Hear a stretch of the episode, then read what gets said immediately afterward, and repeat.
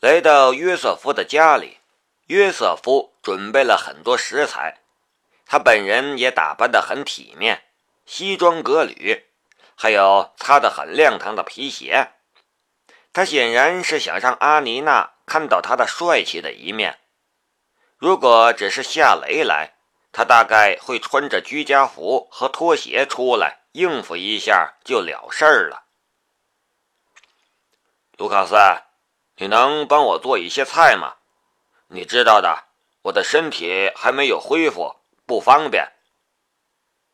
几句寒暄之后，卢卡斯便迫不及待地想将夏雷支开了。阿妮娜的眉头微微地皱了一下，她显然不喜欢约瑟夫把夏雷当作下属或者佣人来使唤。约瑟夫说把夏雷当作朋友，可现在看来，那不过是表面上的功夫。他的骨子里还是看不起夏雷这样一个从华国到德国来打工的青年。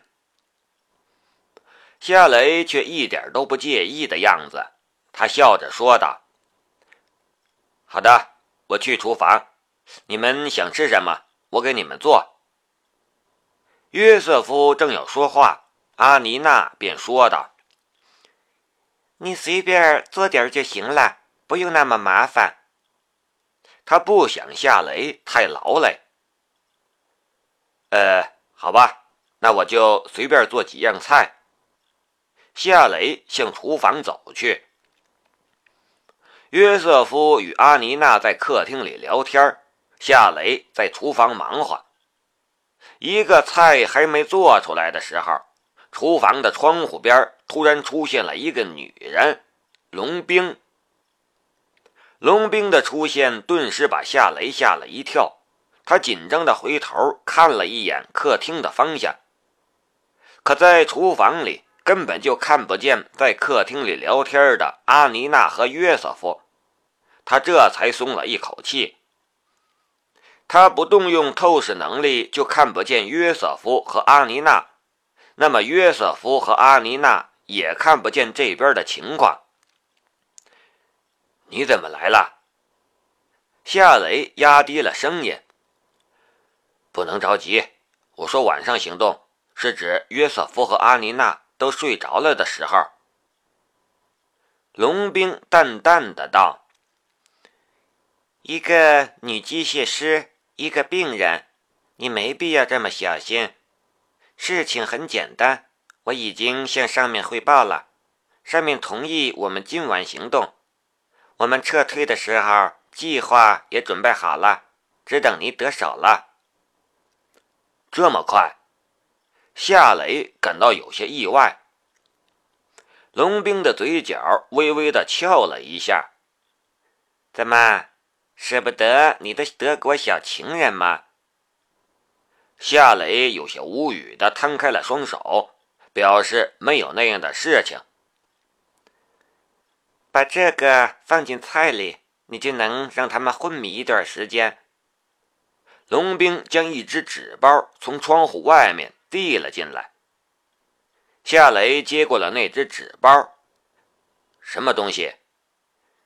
类似安眠药的东西，你把它们放在你做的菜里，这种药没有味道，不必担心被他们发现。龙兵说道。不过你最好让他们喝点酒，这样的话他们会怀疑是喝多了酒才睡着的。另外，纸包里有一颗胶囊，那是解药，你下药之前把它吃下去，你就不会和他们一样昏迷了。夏雷点了点头。好吧，我知道该怎么做。龙兵说道。搞定之后，我和你一起行动。夏雷又点了一下头。任务终于到了收官的时刻，他也很快就能回华国了。可那种失落的感觉却越来越浓。可以肯定的是，这段在德国从事间谍活动的日子，他这一辈子都无法忘记。半个小时后，夏雷搞定了5个菜，3份德国牛排、香肠、烤猪排和蔬菜沙拉，还有1份豌豆浓汤。每一份菜里都放了龙兵给他的特殊调味品。他将菜一一端上餐桌，然后说道：“可以开饭了。”约瑟夫与阿尼娜结束交谈，走了过来。约瑟夫用鼻孔嗅了嗅，然后竖起了大拇指，夸赞道：“卢卡斯，真看不出来你还有这么好的厨艺。在你家，你的妻子一定不愿意进厨房吧？”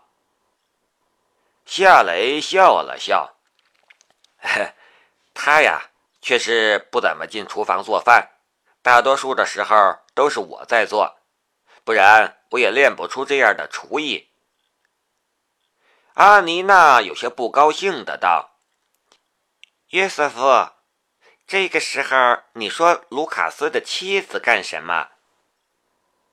约瑟夫故作无辜的样子：“我说错什么了吗？”他是故意提到夏雷的妻子的。他从看望他的同事那里了解到，夏雷是结了婚的人。“没有，我去拿酒，反正你也不方便。”阿尼娜起身去酒柜拿酒。夏雷正要提议喝点酒，阿尼娜却主动去拿酒了，这倒省去了麻烦。“约瑟夫，你刚出院，你能喝酒吗？”夏雷试探的道。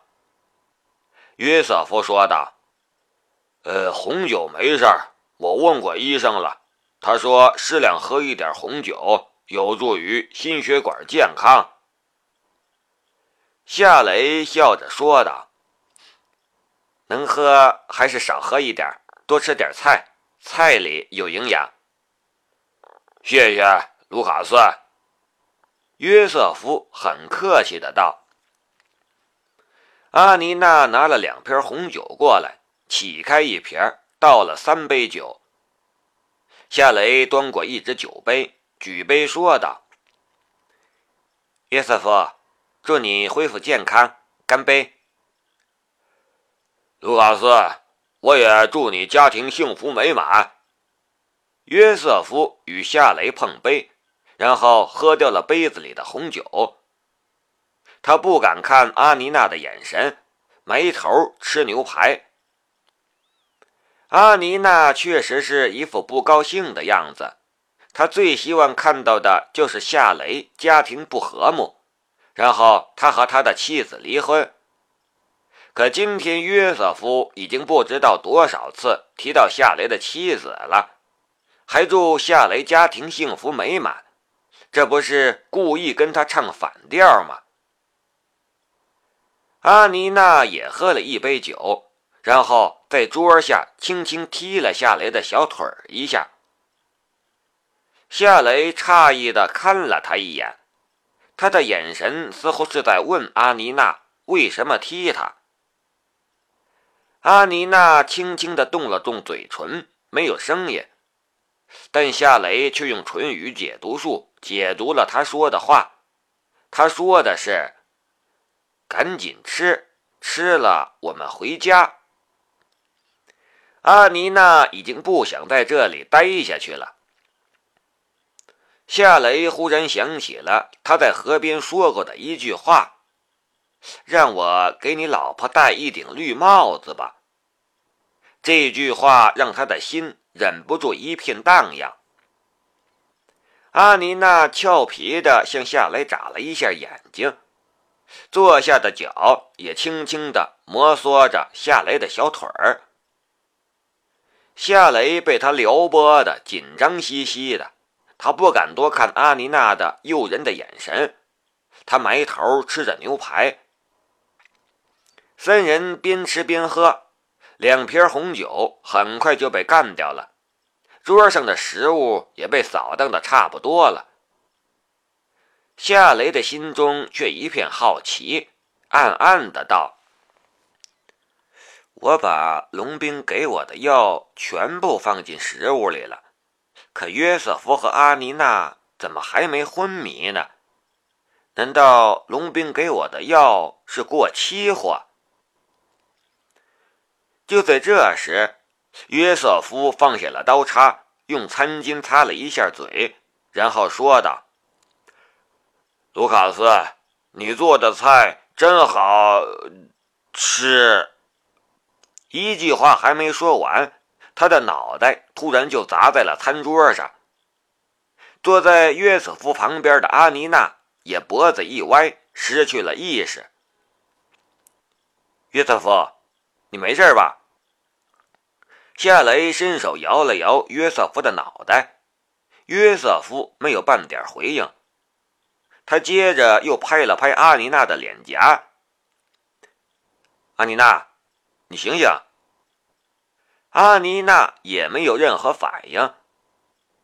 这时，一个女人的声音从厨房的方向传来：“别费劲了，他们需要经过2个小时才能醒过来。”夏雷回头就看见了龙兵。2个小时，这么快？干活吧，从现在起，每一分钟都很宝贵。”龙兵提醒道。夏雷说道：“他的电脑就在书房，我带你去。”夏雷带着龙兵上了楼，然后来到了约瑟夫的书房之中。约瑟夫的电脑就放在书桌上，夏雷打开了电脑，屏幕上出现了密码输入框，他的眉头顿时皱了起来。我不知道密码。让开吧，我来。龙兵凑了过去，夏雷站到了旁边，他很怀疑龙兵能解开一个电气工程师所设定的密码。可没想到，龙兵噼噼啪啪就输入了一长串密码，一下子就打开了约瑟夫的电脑。你怎么知道约瑟夫的密码？夏雷惊讶的道。龙兵看了他一眼，淡淡的道：“你以为我在德国只是一个等你回家吃饭的妻子吗？约瑟夫住院期间，我每天都会爬上那家医院住院部对面的大楼上，用望远镜监视约瑟夫。他一天要输入好几次密码，我早就记住了。”原来是这样，夏雷的心中有些感叹，不愧是职业特工。脏活累活我都干了，你倒好，天天跟阿妮娜风流快活。将 U 盘插入 USB 接口的时候，龙兵又补了一句。夏雷很尴尬，没搭腔儿。笔记本的操作界面打开之后，他接管了电脑，很快就找到了需要拷贝的程序软件。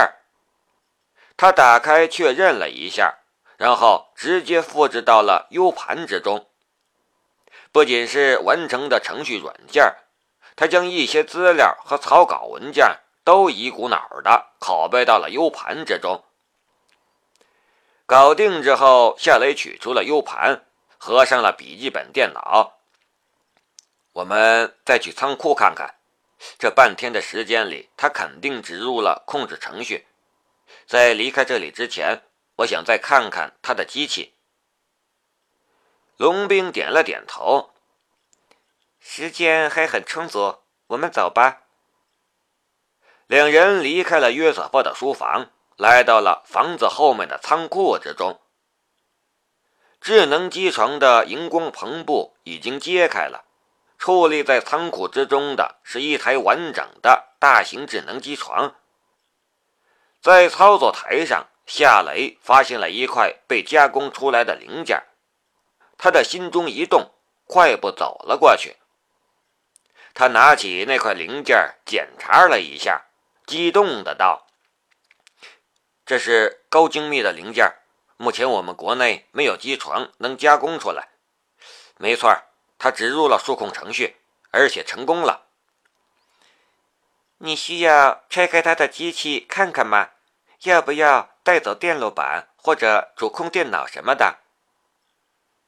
龙兵本来不懂这些，但在德国的这一个多月的时间里，为了完成任务，他也没少看这方面的专业书籍，恶补了一些知识。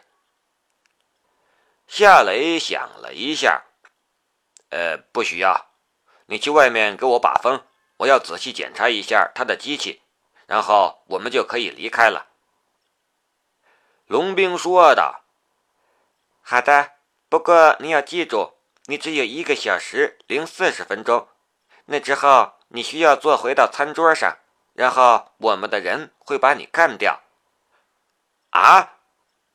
夏雷顿时被吓了一跳，目瞪口呆地看着龙兵。过河拆桥也不用这么直白吧？龙兵忽然扑哧一声笑了出来。你这个样子真有趣儿，你放心吧，这只是任务的一部分，不会真的干掉你。只是在阿妮娜和岳索夫醒来之后，当着他们的面假装干掉你而已。你不能在约瑟夫刚刚完成智能机床的时候就离奇消失吧？你需要一个永远消失在他们生活中的假象。你想，如果你死了，约瑟夫还会怀疑你盗走了他的机密吗？原来是这样。夏雷苦笑着摇了摇头。就在龙兵转身走出仓库的时候，他的左眼微微地跳了一下，然后智能机床的内部结构便一一呈现在了他的眼前，犹如一个没穿衣服的女人